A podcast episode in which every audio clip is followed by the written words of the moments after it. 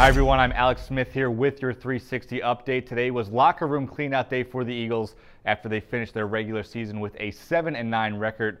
And one of the biggest priorities for the Eagles heading into the offseason is figuring out which free agents are going to be back in the fold in 2017.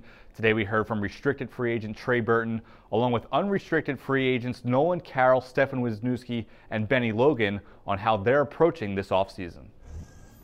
I've been through this. This is my fourth time about to go through it, so I'm not, like I said, I'm going to go home, enjoy my time because I didn't get to do it last year. The last year I spent the whole time rehabbing, so I'm going to go home, clear my mind, and not even think about football for a couple of weeks, you know, and just, like I said, just let my agent take care of it. It's a crazy process. Yeah. It really is, yeah. Um, and it, uh, hopefully it's only crazy for a week or two, but for me it's been kind of crazy for five or six weeks, however long it's taken the last couple of years. But um, it definitely definitely kind of test your your resolve and kind of can drive you crazy if you're not if you don't have the right mindset.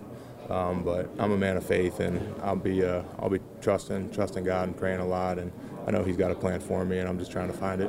Because if you look at it, you look at it with with uh, even the lowest tender, it's one. It's gonna be near two million. Yeah, one eight. That's basically a third or fourth round draft pick signing bonus money. You know what I'm saying? Yeah. So uh, it, it, does it does kind of even out at the end if you do or if you are able to get the tender. Um, uh, I mean, I've been around here for four years. I've had a great relationship with these guys, and I enjoy playing next to Fletcher, Brandon Graham, Connor Barwin, and just a relationship we have, man. It's just uh, trying to start over and do something new. You know, something I'm look, not looking forward to because I enjoy being here, the city, and everything. So, I mean, that's where I see myself at.